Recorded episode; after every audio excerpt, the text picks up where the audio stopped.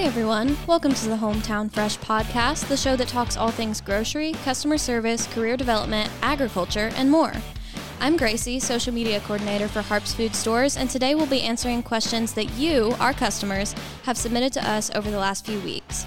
I have one of our graphic artists with us today, Brittany Rosen, and we can't wait to dive into these questions. How are you today, Brittany? I'm good. How are you? Good. Did you do anything fun over the weekend? Oh, gardened a little bit. Just got some errands done, stuff like that. Beautiful. And do you want to tell the audience about your cats? Did you get to snuggle with them? Yes, I have five cats. Four of them are litter mates, like two separate. So we have two litter mate brothers and mm-hmm. two litter mate girls, and then another female. And they're just the cutest little things in the world. Awesome. I sit right next to Brittany, and so I get to see her cat photos every day, and I love it because they're so cute. So, we're going to answer some questions that you guys have submitted to us today. Uh, some of them have been via email, some have been over Facebook or Instagram, and some of them are really silly. So, bear with us. We are answering your actual harps questions, but we're also answering the silly ones because we are committed. So, we'll start off with a relevant question. Somebody said, When will the new Morrilton location be opening? This was asked by Cassie. We get this question a lot, not only with Morrilton, but with a lot of our locations. And the simple answer is we can't give an exact date just yet, just because there's always hiccups with construction and equipment orders and weather and all kinds of things. So we're definitely making headway, and we're very excited to announce the grand opening date as soon as we can. But there have been some holdups, and we've had that question with some other locations as well. So just know if you haven't heard an opening date yet, we are working on it. We just we don't like to announce a date until everything is ready to go. Yeah, we definitely want to tell you the right date the first time. Yes. Okay, so my first question is a silly one, courtesy of Bill. It's how much wood would a woodchuck chuck if a woodchuck could chuck wood? And we had to consult an AI program uh, to get an accurate answer. The answer is a bit tricky because, in reality, woodchucks, also known as groundhogs, do not actually chuck or move wood. However, if we were to take the question as a playful hypothetical, the amount of wood a woodchuck could chuck would depend on a number of factors, such as the size and strength of the individual woodchuck, the size and density of the wood, and the length of time the woodchuck had to work on the task. So, while there's not an exact answer to the question, we could say that a woodchuck could potentially chuck a small amount of wood if it were highly motivated and capable of doing so. Sorry, I was trying not to interrupt you, but it just got more and more ridiculous. Yeah, that was that was a good answer. I don't have anything to add to that. We had to consult AI with a lot of these questions just because some of them were so ridiculous. Thank you to everyone who contributed. Yes. Also, Yes, thank you. Did you have anything to add to that? no, I'm like, what kind of wood would the woodchuck chuck? Would it be pine? Would Oak? it be oak? Like oak Uh, is really dense. birch. Birch is a good wood. Yeah. I really don't know. But Yeah. if he's determined, uh, he could probably do chuck as much wood as he wanted to. The next question is from Nicole, and she said, Where's the peck of pickled peppers Peter Piper picked? we asked Chat AI where it is. Chat AI said, Well, as a language model, I'm afraid I cannot give you an exact location of the peck of pickled peppers that Peter Piper picked. The tongue twister is simply a fun and challenging phrase to say that plays on, on alliteration and pronunciation. The phrase is meant to be a playful exercise for your mouth and tongue rather than a description of an actual location or event. So, Nicole, I am so sorry. We do not have an accurate answer for that. I wish we did. Um, we can speculate about where it is. Where are pickled peppers usually made and grown? Brittany, do you have any idea? On some kind of factory, I'm sure. Oh. I, I'm just going to In throw a out factory? Ireland. They're grown in Oh, a no. factory? No, but like pickled? Uh-huh. Like where they're, where they're, I don't know. I really don't know. In a factory in Ireland? Yes, that, that's my guess. That's your guess. Yes. Okay. Is that just a shot in the dark? Yes. Okay. Brit- Brittany eats a lot of pickled things, and so I thought that that was a legit answer, but no. Oh. Sorry, Nicole. Here's for the next one. Thank you, Paul. Another one of our graphic artists. This was his contribution. What is the maximum airspeed velocity of an unladen swallow? If we have any Monty Python fans out there.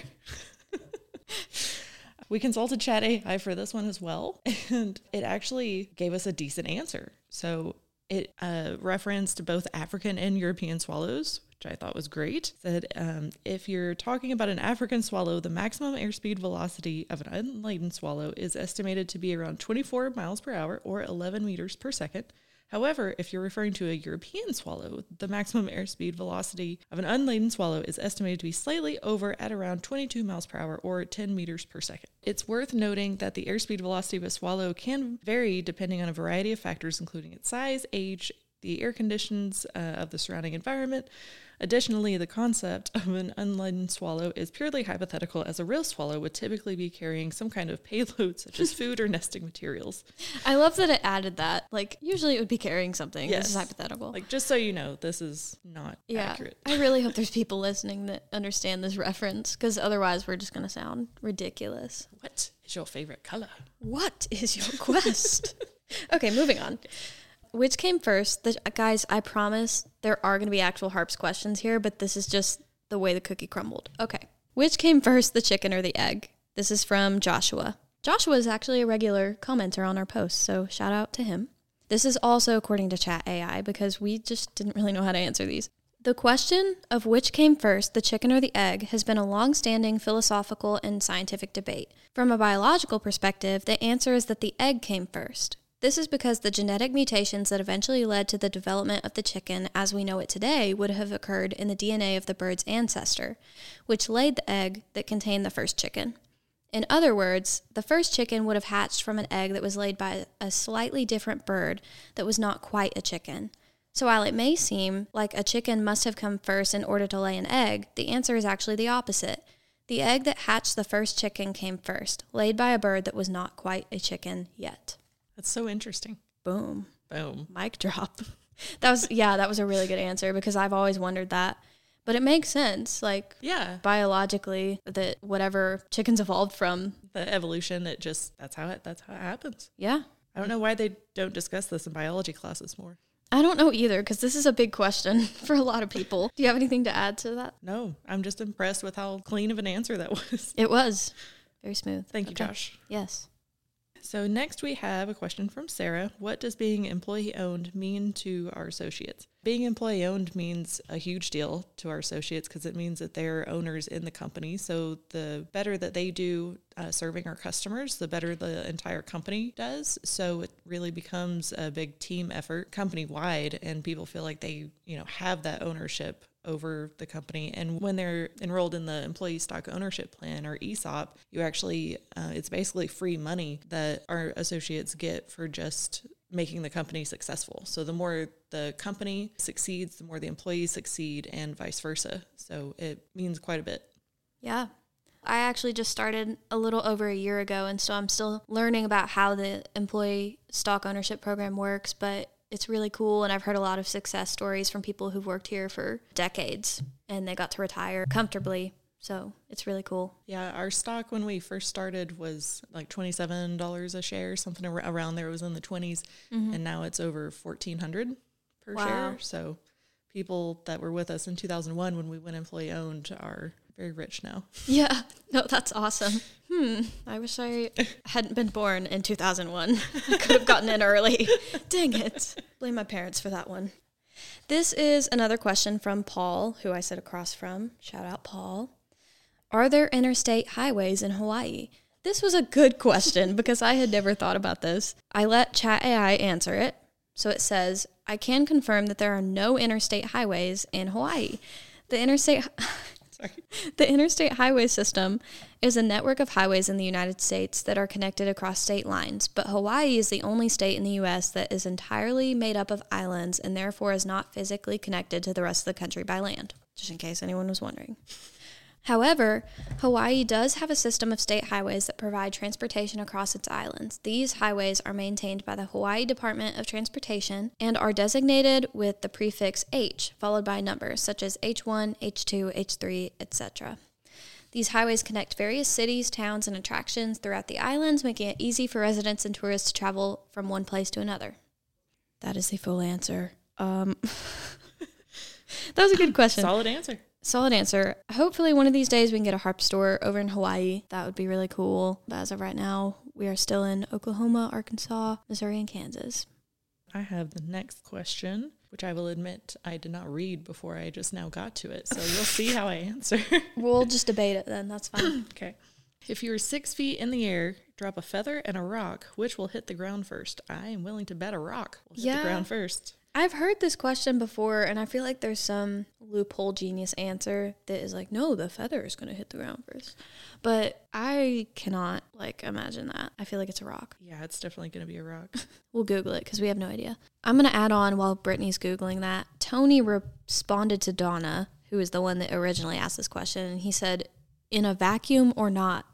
And I asked for clarification on that, and he never got back to me. Um, so I don't know if he's saying, like, if you drop a vacuum full of rocks versus a vacuum full of feathers. But I feel like the rocks would still, I feel like the rocks would still beat the feathers. Does he mean a vacuum like there's no, like you're in a black hole kind of thing? What? Like where there's like, never mind. Science. She's got a slinky. I forgot she Oh. had it. So Brittany has slinkies that she like fidgets with at her desk, and she just put it on the table, and um, And there it sits. there it sits. I just forgot she had it, so it was a little alarming. I'm fidgety. Oh, this is like not an explanation. Oh, It's like a, a science assignment. dang! Get that away from me. No. I think I actually celebrated when I finished my last science and math classes ever. I'm so over it. Okay, so which will land first if you drop a stone and a feather at the same time? It says the stone will hit the ground first because it experiences less resistance from the air because of its weight, whereas the feather, due to its light weight, experiences more air resistance. So, yes, the rock would hit first Yeah. because of the air resistance. Okay. I feel like we knew that. Yes. Why did we Google that? No. I don't know either. It's fine. I'm still confused about the vacuum thing. And then somebody said after that, Am I dropping them both from the same distance above the ground? Are they also six feet above, or am I six feet? What? Are they also six feet above, or am I six feet above the ground and then dropping them from the, a different height? Oh, so like Oh, dropping from six feet or 12 feet. mhm. I don't think any of that matters because I think we just answered it. yeah, I think you're right. I think we just answered it. Next. Okay, we're moving on. Okay, this uh, question is from Maxie. oh, Um, Maxie's also a regular commenter. Hey, Maxie Oh, girl. Good for her. Thanks, Maxie. We appreciate you. It's a very specific question, and we consulted Chat AI again uh, for this one, and it actually pushed back uh, for the first it's kind of rude. yes, it was very judgy. It's how many flying squirrels in green tutus does it take to sail to the equator on a kayak while singing the theme from Gilligan's Island? Thank you again, Maxie. Chat AI actually said, I'm sorry, but that is an absurd and nonsensical question. It is impossible to give a meaningful answer to a question that is based on such an unrealistic scenario. Flying squirrels are not aquatic animals, and they do not have the ability to kayak or navigate the open waters. However, if we were to hypothetically assume that squirrels could kayak, the number of squirrels needed to sail to the equator while singing the theme from Gilligan's Island would depend on a variety of factors, such as the size and weight capacity of the kayak, the amount of supplies needed, and the length of the journey. In reality, it is not possible for squirrels to sail to the equator on a kayak, so any estimation would be purely speculative and have no practical use. Well, it's practical to us, Chat AI. Yeah, I'm offended, especially at the flying squirrels are not aquatic animals and don't have the ability to kayak. I think that's very Debbie Downer of you. Yeah, I, I feel like somewhere there's probably a YouTube video of flying squirrels Yes, I mean, indeed kayaking. have you seen the videos of like the pugs skateboarding? Yes, they're Chat so AI would probably tell you that a pug can't skateboard, It, it might. but I have And seen wrong. many success stories. And I'm thinking, I'm imagining a squirrel kayaking to the like in the arms of the Yes. like the theme song. Whew, okay. Where were the kayaking squirrels in Pocahontas? They had I canoes. yes, or like uh Snow White. Yes. She had the animals that yeah. did the things. uh-huh. hmm Um, didn't Sleeping Beauty or no Aurora? Who was she? Yeah, that's sleeping. Yeah. yeah, yeah. What about wait, her? Wait, you said? Was she? I did. Did she have animals that did things? Yeah, I think there were like birds everywhere, Mm. something like that. Okay. Oh, also the squirrel in Over the Hedge. He could Yes. talk and do things. Yeah, He like broke into a whole house. for real. he could totally kayak. He could kayak. I believe in them. We'll figure it out. Okay. Thank you for believing in the flying squirrels too, Maxie. Yes, thank you. Oh, a serious one. I actually really appreciated this one, Tony, because I am an avid Friends fan. Should Rachel have gotten so mad at Ross? After all, they were on a break. I did consult Chat AI, but I do have a personal opinion, and I will say it after the Chat AI. So, Chat AI said, Assuming you were referring to the popular TV show Friends, there were many instances where Rachel and Ross had arguments or disagreements throughout the series. Without a specific example, it's difficult to determine whether Rachel's reaction was justified or not. And then we get a little heavy, okay? However, it's worth noting that in any relationship, both parties are entitled to their emotions and feelings. While it's important to communicate effectively and work through disagreements in a healthy way, it's also natural to feel upset or angry when a situation arises. It's important for each person to express their thoughts and feelings openly and respectfully and to work together to find a solution that satisfies both parties. In short, whether Rachel's anger towards Ross was justified or not would depend on the specific situation and the dynamics of their relationship. So, the situation with Ross and Rachel and friends is often debated among fans, with some arguing that Ross was justified in his actions and others feeling that Rachel was in the right. However, it's clear that this situation had a significant impact on the relationship and was a major plot point throughout the series. So, personal opinion Ross frequently says that they were on a break, and I feel like if you're on a break, that means like pause, not terminate. Right. I don't know. Does that make sense? Yes. Like, I feel like he was in the wrong. Like you paused the subscription, but you didn't like cancel You it didn't to sign cancel. up later. Yes, exactly. So Ross was definitely in the wrong. Do you know what? Do you Yes. watch Friends? You know what? It, okay, Yeah. yeah. Yeah. Um, what is your opinion? I think they should have had a talk to specify the criteria of the break. I feel like it can mean different things to different people, that's fair. which probably led to all the drama that it did in that specific. hmm That's a fair answer. Yep. Very politician's answer of you. I send the gif of the turkey on her head dancing every Monica's head? On Monica's head. Uh-huh. Yes. Every year Thanksgiving goes out to everybody. Oh, do you really? Yes. That's awesome. We're going to skip over the next, we'll come back to it. We're going to come back to the next question. This is a question from Steven. I'm so sorry about all the silly questions, everyone, but you did it to yourselves. So, if you had to fight 14 times your displacement in furious Canadian geese and could only have one non projectile weapon, what would you pick and why? I'm going to let Chat AI answer this, and then Brittany and I will debate. Chat AI said, I cannot physically interact with the world and therefore cannot choose a physical weapon. However, I can suggest some potential options for a non projectile weapon that could potentially be effective in a scenario where one is faced with a large number of aggressive geese. One option could be a sturdy, long stick or pole that could be used to keep the geese at a distance.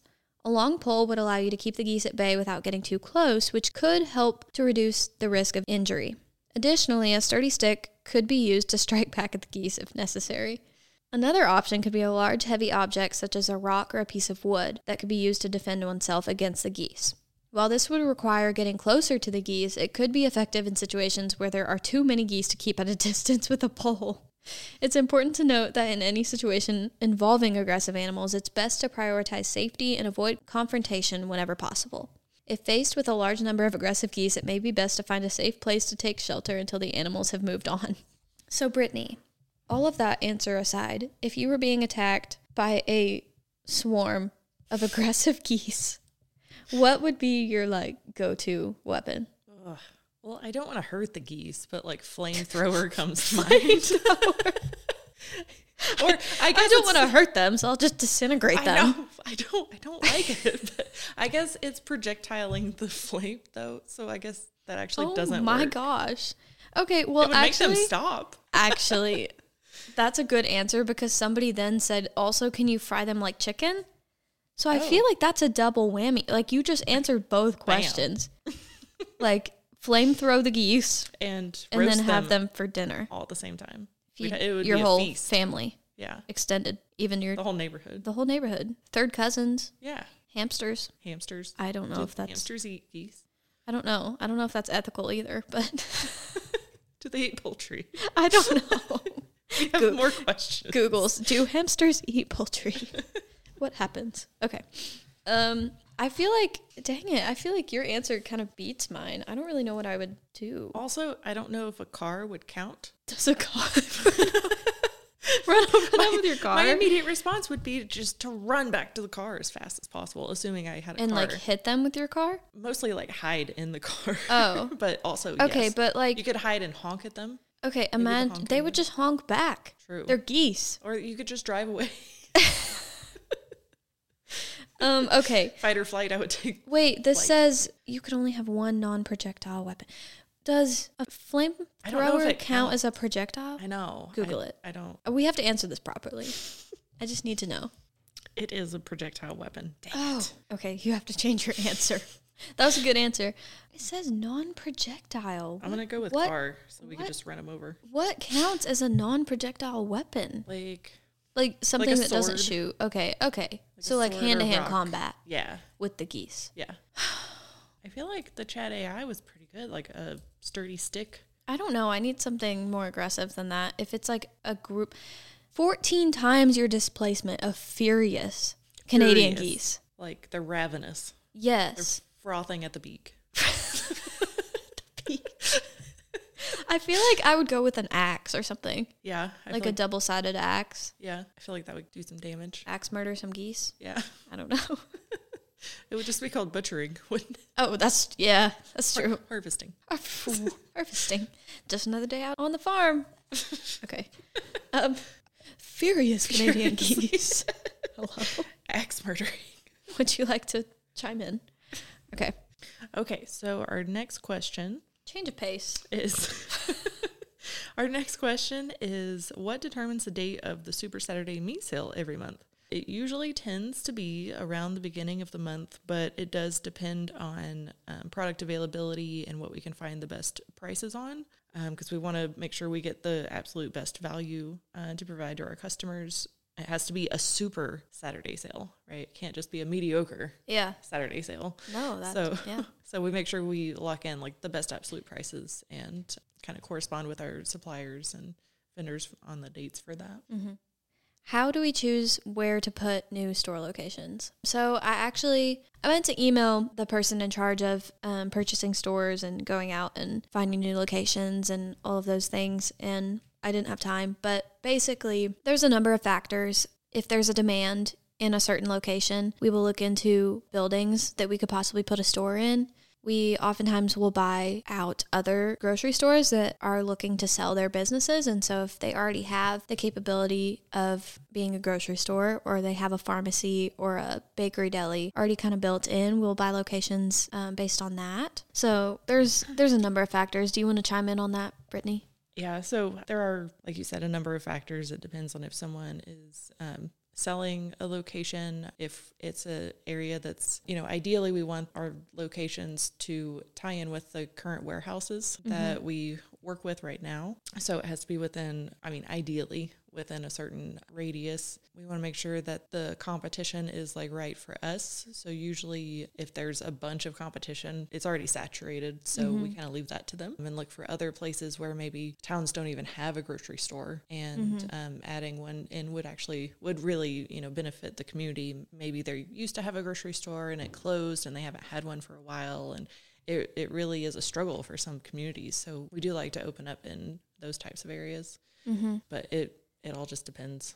Yeah. I actually talked with Mike on our first podcast episode. We talked about food deserts and how we try to place store locations in places that don't have a grocery store and they don't have access to fresh produce and meats and all of those things. Kind of like you said. And in food deserts, oftentimes, I did not know this, but Dollar Generals will get produce in places where there's like no grocery store nearby. Oh wow. And Charleston, Arkansas, just recently, they have a Harp store and they have a Dollar General. And the Dollar General just recently started carrying produce. Hmm. So that's crazy.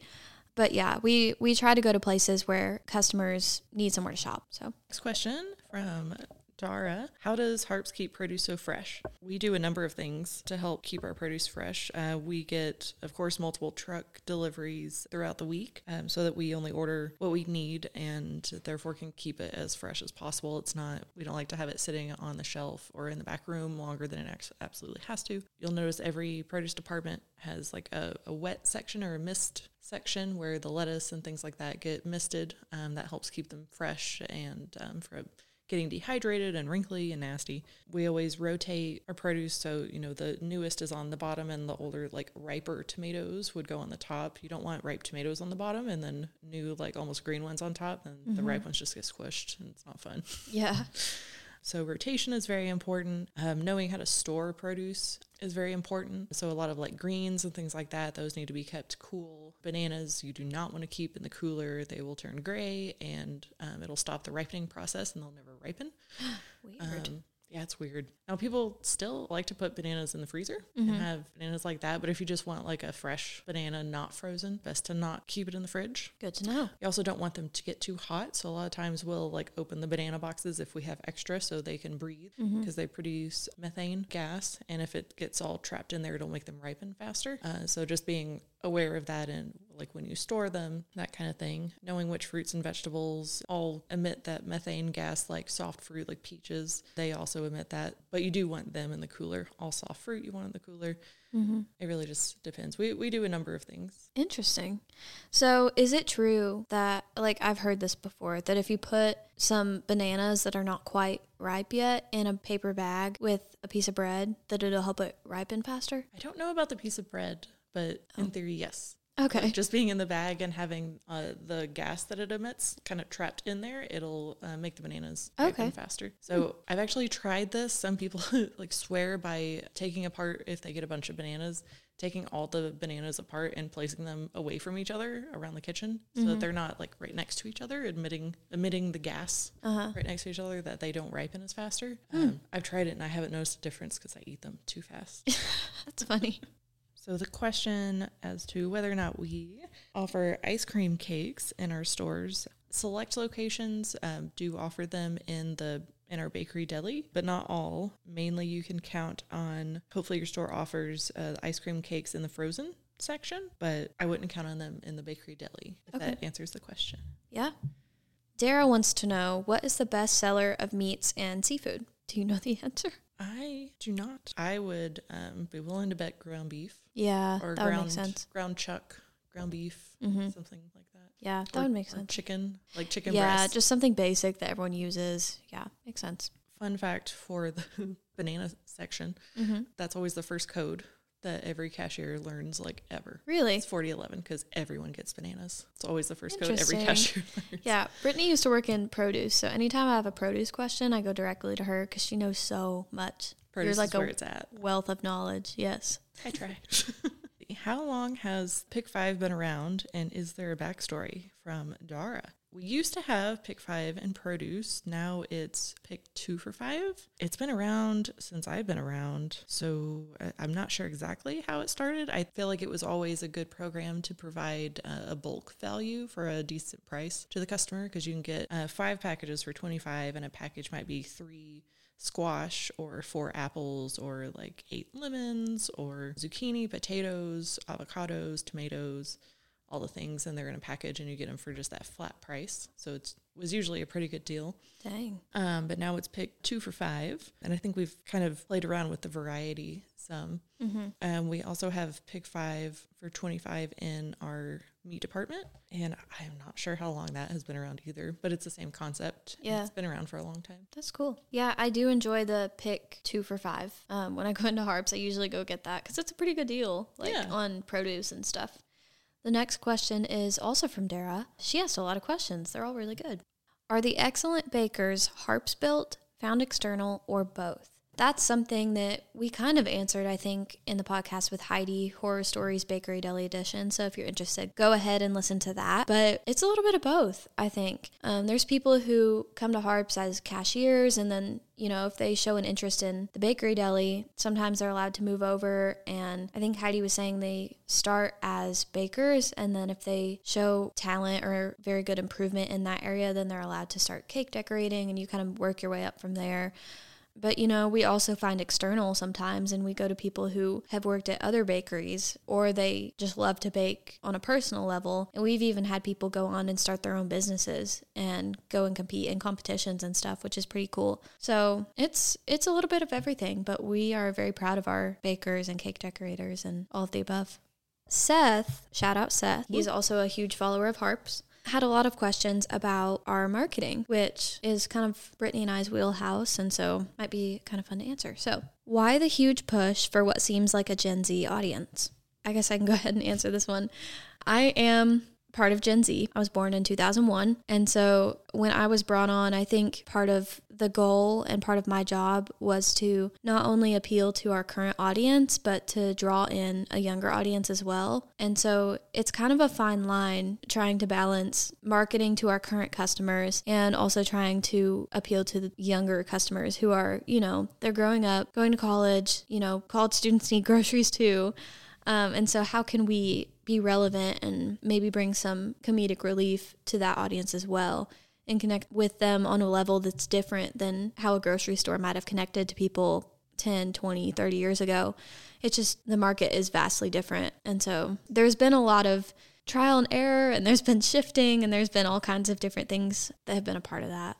Yeah, I don't think our uh, more traditional marketing experts probably would have opted for uh, Shrek dancing behind our store on TikTok, but yeah, you know, we needed some, we need some fresh ideas. Yeah, shout out TikTok. Uh, go follow us if you don't already. Um, but yeah, there are some things. So the next question that he asked, uh, I'll go ahead and ask that, and then I'll start talking about this. He said, "How do you decide how to balance funny and informative?"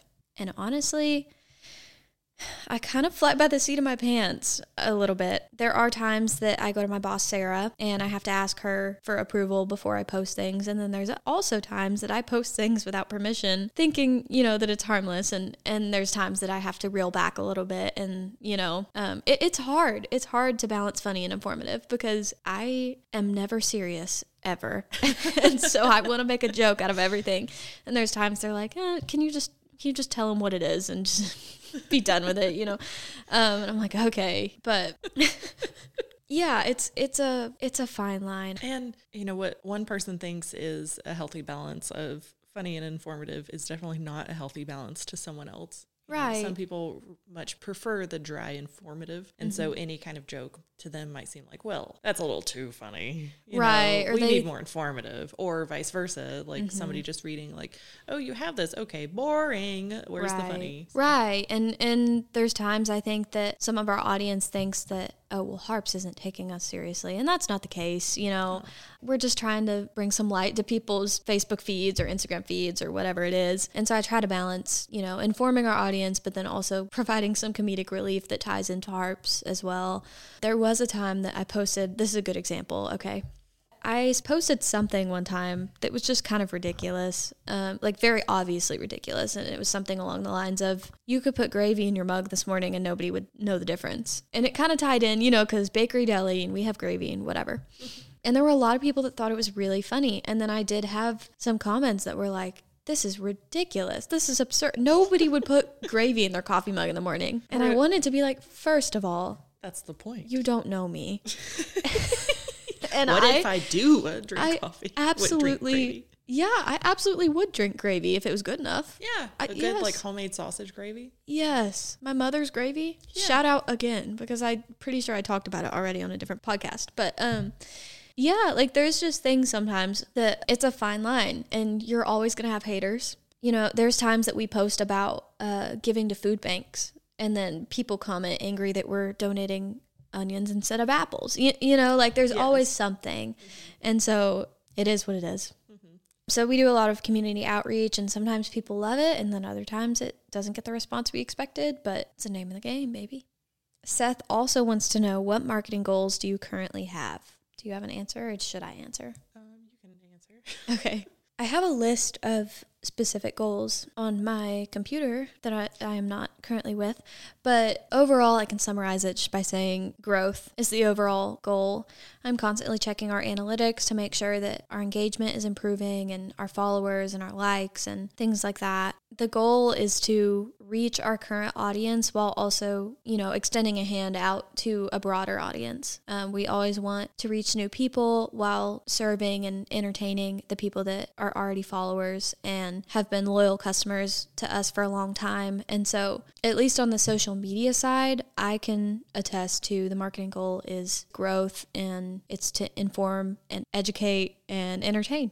Yeah, that's yeah. that's a great answer. And That kind of inspired me to address the next question because um, Seth also asked why a podcast and how does that fit into your plan? And just like you said, um, it's all about like reaching our current demographic and then also like putting out a hand to anyone else that doesn't follow us currently.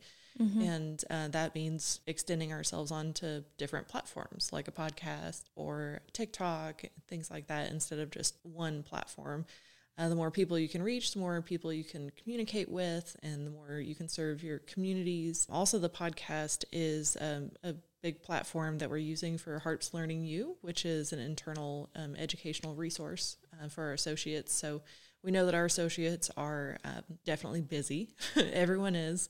And when you already have a full time job, how do you go about uh, making time for building yourself professionally and learning new things about leadership? And we, of course, have in person meetings and I think Zoom meetings, but extending a lot of those lessons out onto a podcast allows for our associates to listen, like maybe on their drive to or from work or while they're running errands or even on lunch. So so they can do it as they have time, which is convenient for them. And uh, it's really just thinking about them and what would what would make it easier for them, as opposed to saying, "Hey, um, we want all of our associates to drive to this one spot, and you might be driving four hours to even get there, and right. spend all day at a leadership meeting." So we thought a podcast for that specifically would be a, a great alternative. Mm-hmm. Like you said, it's about Harps Learning You and it's about connecting our executives and our associates and all all of the people that um, work to make this company thrive in the way that it does, and educating our customers more on what we do from store level to executive level, and just letting them hear about the process. I know there's some ridiculous questions on this podcast today, and they're probably like, "Yeah, educating,"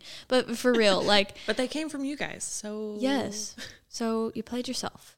Anyways, um, but we want to be holistic in our marketing strategy. And so part of that is trying to reach everyone we possibly can in every platform that we possibly can. When do I start? Oh. Sorry. Immediately as I. So I'm going to. And as it like trails in, then you start. Okay. Just whenever feels right. okay. Okay. We've had a lot of fun answering all of your questions today. Thanks for listening, and be sure to submit any other further questions or comments you have uh, below the description, and uh, we'll respond to you. If you're still here, thanks for listening, and make sure to tune in next week where we'll hear from Bob Arthur on the Harps Learning You Show. Don't forget to subscribe to the Hometown Fresh podcast channel and check the description below for more information and helpful resources related to this episode. Thanks!